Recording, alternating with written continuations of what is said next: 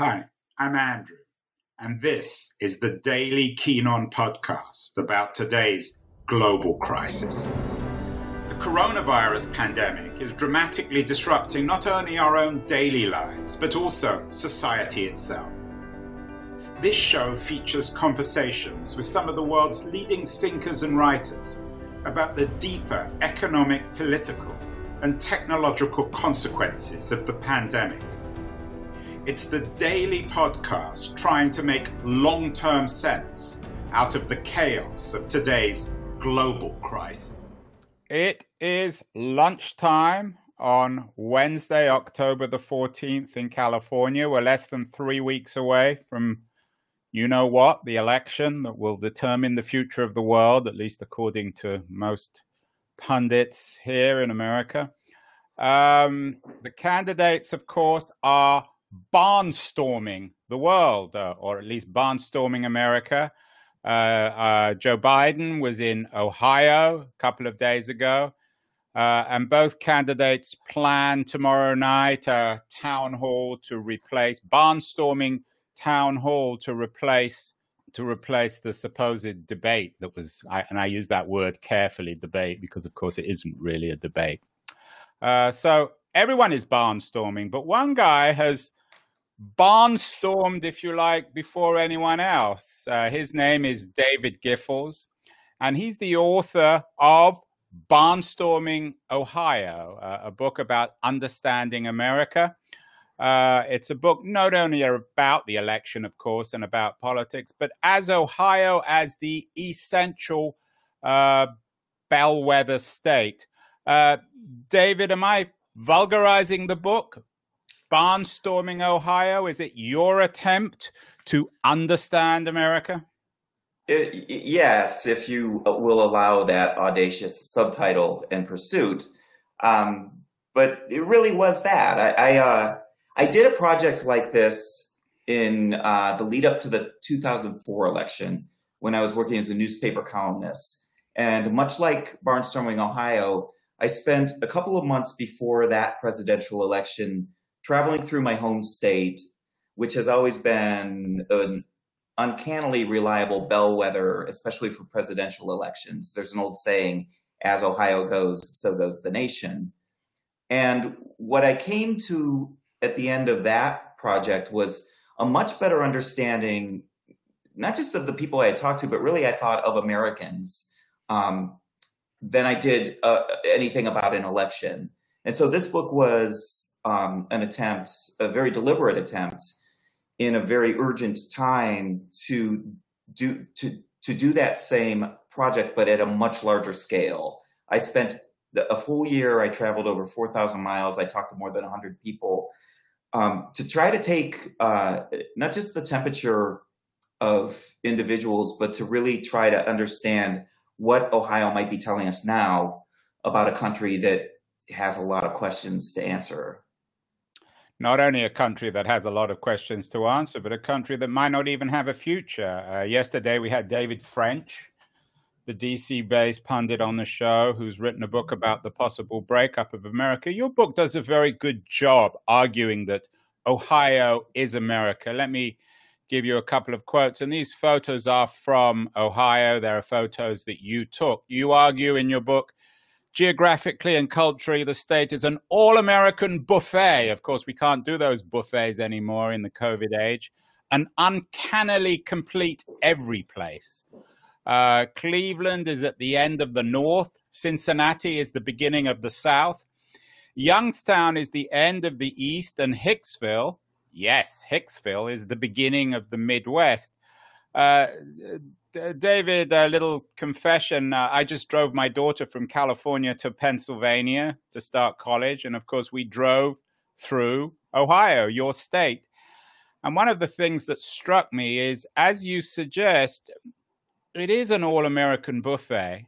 But in that sense, then, it's a place that's very hard to define, just like that all American buffet. It's made up of so many different things that as indeed we were driving through, I asked my daughter to Wikipedia Ohio because I couldn't figure out the one defining characteristic. And I guess, would it be fair to say that the one defining characteristic of Ohio is it doesn't have a defining characteristic. Yeah, I think that that's a very good way to say it. It's it's literally I teach I teach a class at the University of Akron on Ohio literature, and one of the things we try to do every semester that I teach this course is to identify what would be the quintessential either Ohio author or piece of Ohio literature, and we never come to an answer.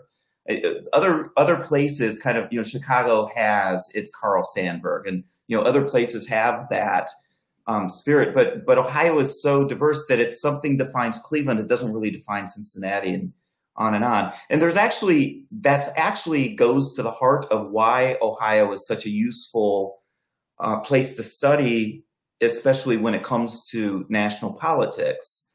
Um, one of the things I say in the, in the book is that Ohio is no more American than any other place, but it is completely so. And one of the ways to look at that completeness is to look at, uh, at a model that uh, political observers, politicians, political scientists, and others refer to as the five Ohio's. And well, I have uh, I've heard there are seven at least, according to um, according to the Washington Post. has that seven been shrunk down to five? I know you focus on the five in the book. Yeah, it hasn't been shrunk down. I've seen that same model that you're looking at, and I think it still fits the same. It, it adds, I think, a couple of nuances. So, looking at this map, got, how, which um, how how would you redraw that map to to to, to shrink it down to five? Well, uh, I think what they're looking at, especially, is uh, the the way Columbus is distinct from its suburbs and the more rural regions surrounding it. Mm-hmm. Um, and I have I have no argument with that map. So Columbus uh, doesn't really exist, and, and is Miami Valley um, wrong as well? No, that's uh, Miami Valley kind of gathers that southern part of the state that's distinct from the Appalachian part of the state. Um, and when I say southern part of the state, I'm referring to the area dominated by Cincinnati, um, which is uh, it, it's it's it's the big city in Ohio that's different than the old big cities of the north. It's first of all, Cincinnati was the crossing over point on the Underground Railroad, so it represents philosophically and spiritually the end of the South, the end of slavery, and the beginning of the North. But it's also a river town. The Ohio River is is the largest tributary of the Mississippi River, and it feels more like Mark Twain's America mm. than the rest of Ohio does and it's more conservative. It's more like the upper edge of the Bible Belt, and and so that Miami Valley, I think, really refers to that more that more conservative, um, more Republican corner of the state. Whereas the southern Appalachian part of the state is, first of all, much more sparsely populated, much poorer. Um, formerly relied on coal mining, which has dried up and um, and even geographically different. It's it's more hilly and rocky and more of Appalachia. So those are two, and it's also um, where most of the opioid epidemic that we've heard about on the na- in the national discussion um, was kind of centered is down in that southeastern part of the state. There's something quite sad about some of your book. I mean, this is not a cheerful book in many ways. Um, and uh, I was just uh, rereading your conclusion. Uh, it's quite dark, David. You're not particularly optimistic about perhaps the future of Ohio or America. Is that fair? In uh, after your research, after the year you spent on the road in your home state. Yeah, I, I don't know if I would put it in those same terms, but I don't disagree with you. I I, I, I felt a sense of despair the more the more I traveled and the more I talked to people, because what I was hearing, one of the things that I was hearing from people is their frustration and suspicion about civil discourse. That that they're that people are feeling like we're losing our opportunities to have it, and the conversations I was having with people. You know, an interview is an artificial conversation, even as much as I was wanted it to be a natural and honest dialogue, and I felt like it was, we were also aware that we couldn't have this conversation at the grocery store, just you know, pick it up because people get get on their guard. I was intentionally allowing the guard to be down, and after a year of that, and especially since the pandemic has isolated us even further, I do have this sense of deep concern that we're we're not able to find opportunities to see if we're still more alike than different. And that's not the only conclusion I come away with. I do, I think, especially as a father, and there's a young man who I spent more time with than anyone else, who's around the age of my children, um, just beginning college. And a lot of, you know, a lot of the book that's the most personal, that's about me as a parent and thinking about my yeah. own children's future, is also the parts of the book that's the most political, because politics are as much as they are about the moment, they're very much about the future. And ideally, we're talking about you know like big plans for you know how who we're going to be next, and we're not doing that in this election so much. But I think I still have this hope that that there's a an era that we're in that's not the only era we will be in. I hope so, David. And as you suggested, your book is very personal. Uh, some of it is about your son, who's a rookie police officer uh, I'm sure people have said this to you before. It's hard to believe that you have a, a grown son, uh, but I'm not going to ask your age. Um, tell me the story of your son uh, and his experience in the Ohioan police force.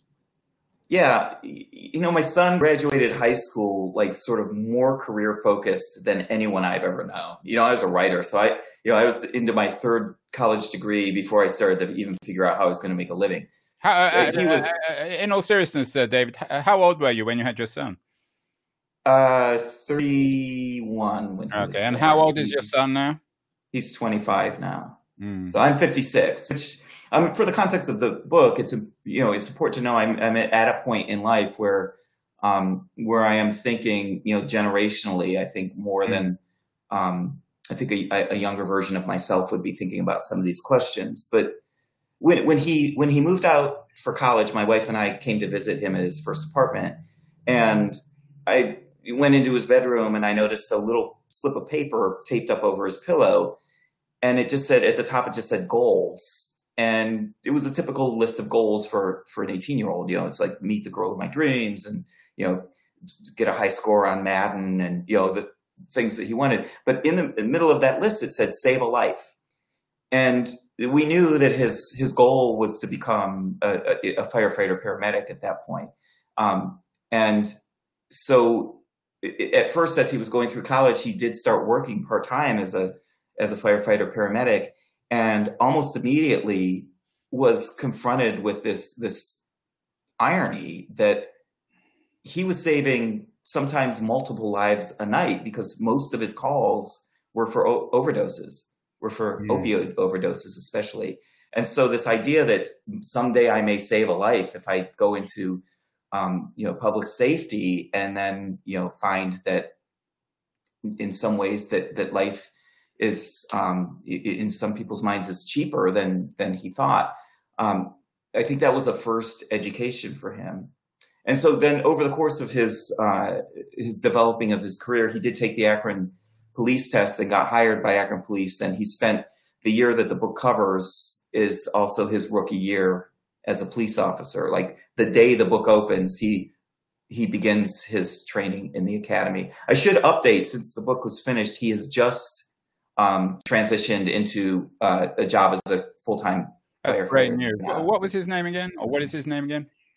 Evan. Well, Evan, if you're watching, congratulations. Uh, as you say, David, Ohio is the bellwether state. It seems to shrink America down into these five or seven regions. Uh, and the narrative in your book focuses on so many tragically all American stories, whether it's the opioid addiction or unemployment or poverty or inequality also mass murder. You well, the, the, there's a narrative in the book about uh, a mass shooting in dayton. Uh, what david is your experience of this what did it teach you in covering the mass shooting in dayton about gun yeah. and murder and life and death in america and contemporary in, in america in 2020 um, it's interesting because the way I I had to plan this book pretty carefully, more than I've planned other books I've written, um, because I had to do it in a year. And so at the very beginning, I had planned to be at at an indie rock music festival just outside of Dayton on a weekend in August.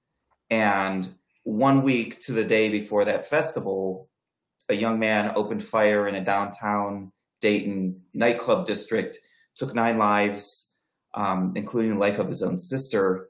Uh, the day after the the shooting in El Paso, so this this mm. one of the epidemics of America, this epidemic of mass shootings, had just occurred. So now this this trip that I'm making to Dayton um, is, is a completely different experience because now I'm going to a very large public gathering of people right next door to where somebody had just opened fire into a very similar kind of gathering. So, it, it, so it, in the initial reaction, it prompted me not only to think about that, but also to think about my son, the young police officer, and the police officers who almost immediately reacted to this young man shooting. Within 30 seconds, they had reacted, shot him dead, stopped his rampage, but also makes you think about how police officers have to think of the moment and wonder if they're making the right decision when they don't have time to think it through. So this is my first wave of reaction, but even more, something happened in in the aftermath, the immediate aftermath of that Dayton shooting that I think is is very telling. The the governor of Ohio went there, and as usually happens when one of these events happens, you know the the uh, the politicians come, and he was there on the site on the street where it happened. People were still gathered, stunned, shop owners, and he's speaking and this shop owner told the local paper, he said he was standing there watching this, and without even thinking, um, kind of subconsciously, these two words came to his mouth, and he just out loud, he just said, "Do something," and it was this spontaneous expression Uh, uh, of frustration and humanity, and you know, don't just come here and talk, do something, and the crowd started chanting, just picked it up and began chanting, do something, do something. And Mike DeWine, the governor of Ohio, actually did something. And whether he was truly moved by that or whether this was his nature, he began, this was in August of 2019. And over the course of that late summer, um, to put together a plan um, that would put together multiple agencies, community groups um, try to address the um, the gun problem in the same way that Ohio had already been addressing the opioid problem, which is through collaboration, which is through trying to break down barriers between governmental entities and public entities and try to put together a, a plan that would be like sort of um, more holistic than than just a proclamation or a, you know one single thing and it was it, it, was encouraging to me to see somebody trying to do something that to use all the resources he had. Well, guess what? It, it stalls in legislation, and it's it's it's it's been kind of dragged down in the slog of uh, of um, of the legislative bodies, and very little has gotten done. So I can be encouraged by an attempt to make something happen, or I can be discouraged by its inability to make it through the bureaucracy of government. Um, and, you know, it's a test of my optimism, I think, which way I try to look at that.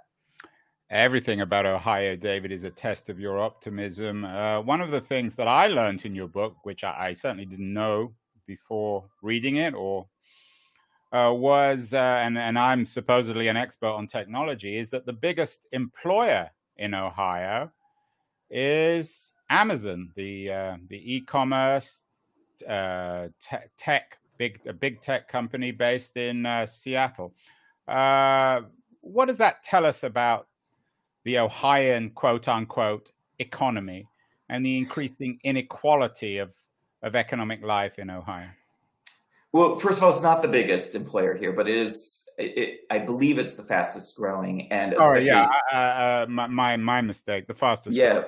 Well, and and to your point, um, I had to make last minute um, edit in the book because when the pandemic started, you know, I finished the book in March, just as the pandemic was beginning, and it is in the book. But as the wave of retail online retail um, followed that pandemic, I had to update its status because it's it's moving up fast mm. on the list of the state's largest employers.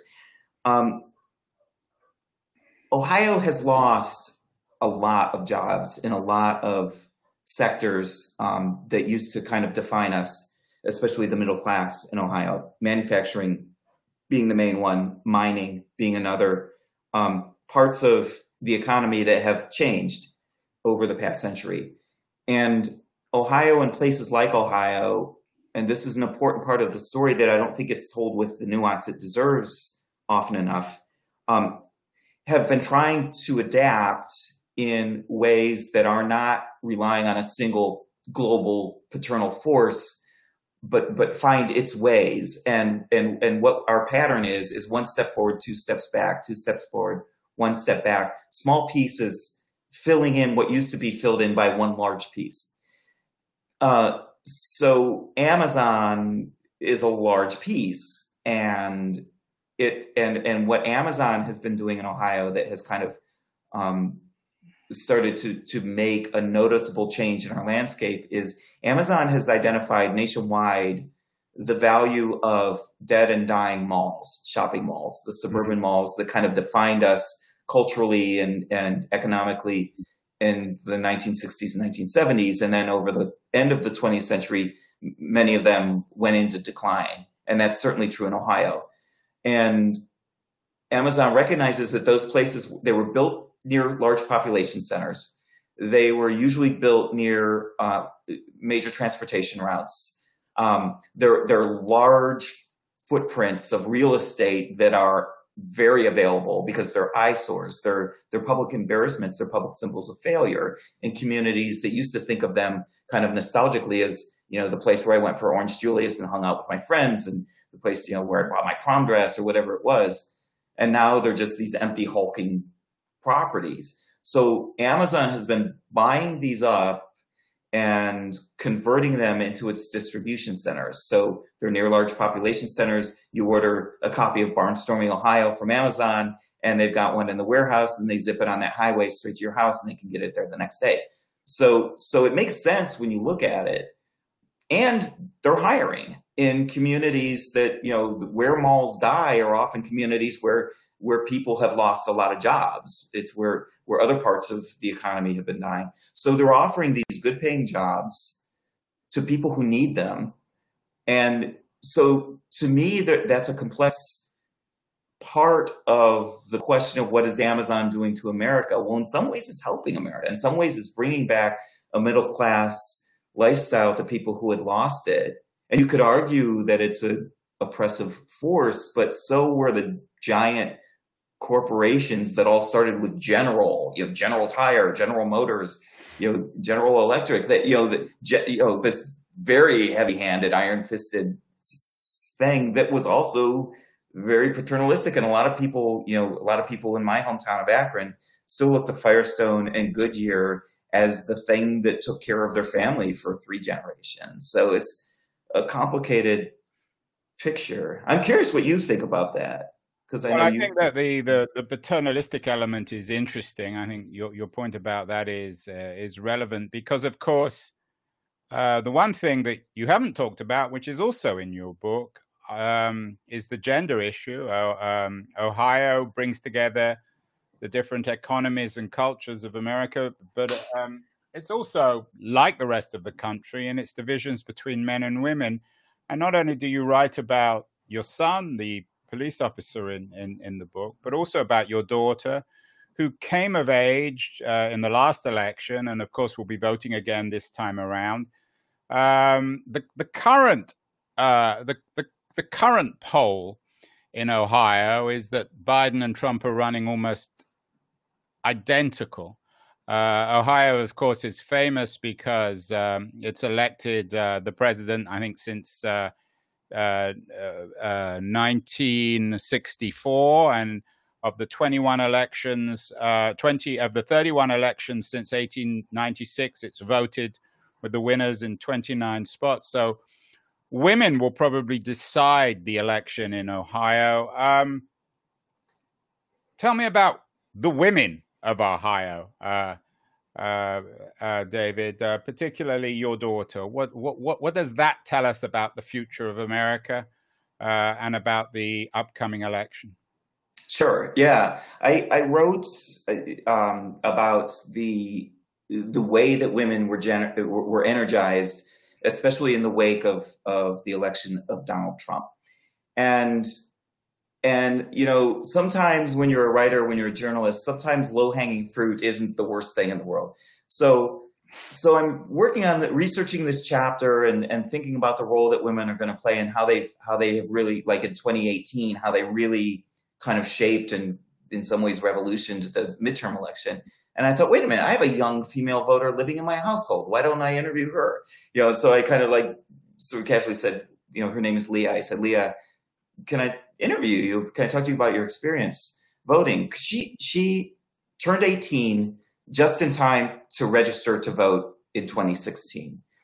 A young woman who just happened to walk into one of the most complex moments for a young woman to be voting, probably in American history, a choice between the first mainstream female candidate for president and the most openly misogynistic candidate, at least in the modern era.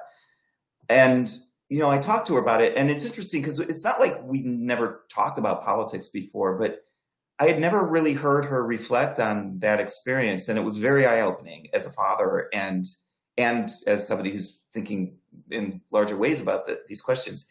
She said, you know, as she heard more about Donald Trump and his treatment of women, she was more energized politically um, to the point where after he was elected and she felt really disappointed, she also, at 18, when you, you know, the world is your oyster, her, up until that point, her, her career choice uh, had been narrowed down to emergency room surgeon and and uh, Saturday Night Live staff writer. Those like those were her two choices. Which you, when you're 18, you get to do that.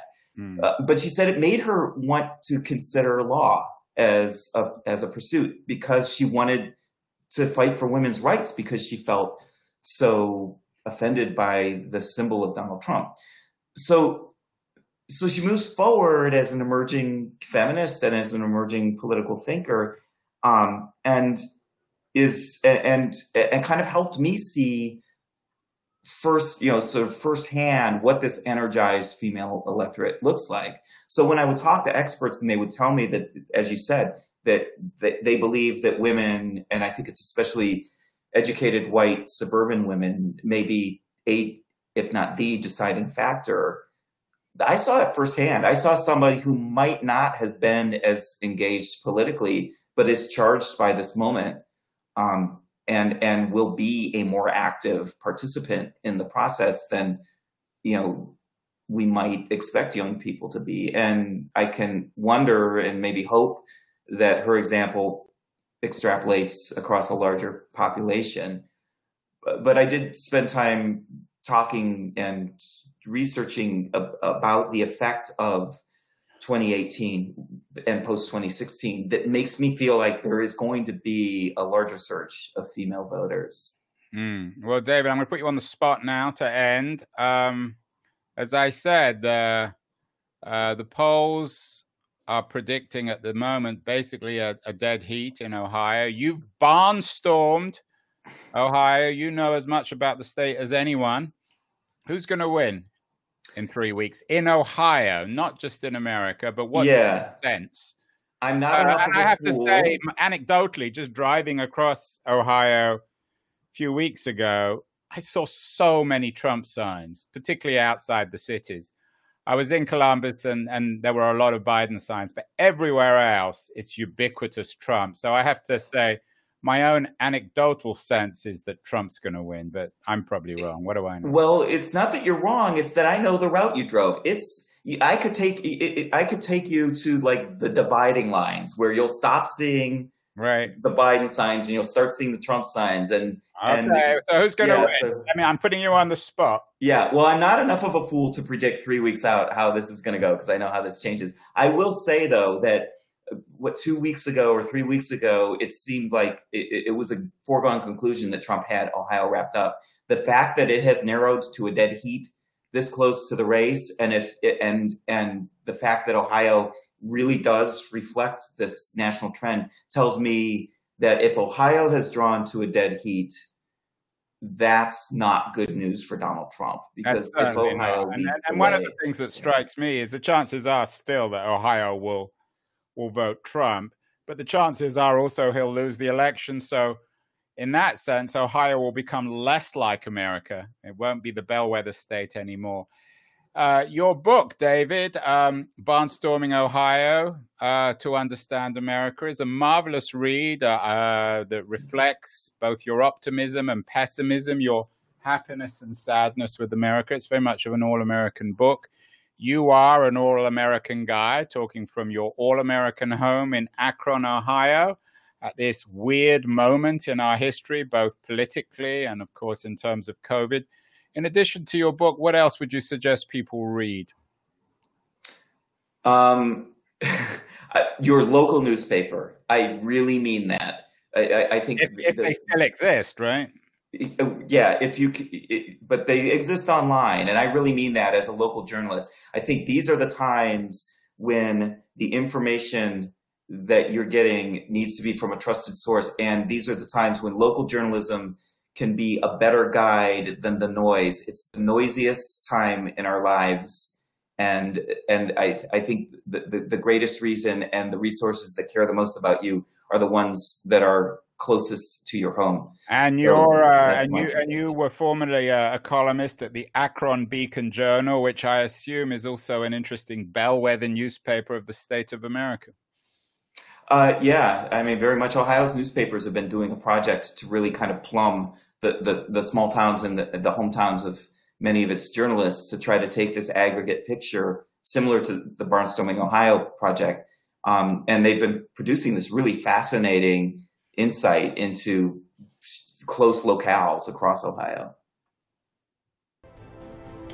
You've been listening to Keen On, hosted by me, Andrew Keen. Make sure to join us the rest of this season as we explore how to fix capitalism. Make sure to visit us at lithub.com, where you can subscribe to the show in iTunes, Stitcher, Spotify, or wherever you listen to your podcasts. While you're at it, if you enjoyed what you heard, we'd appreciate a rating on iTunes. Or if you'd simply tell a friend about the show, that would also help too. Today's episode was produced and edited by Justin Alvarez and the team at LitHub Radio. See you next week, and thanks so much for listening.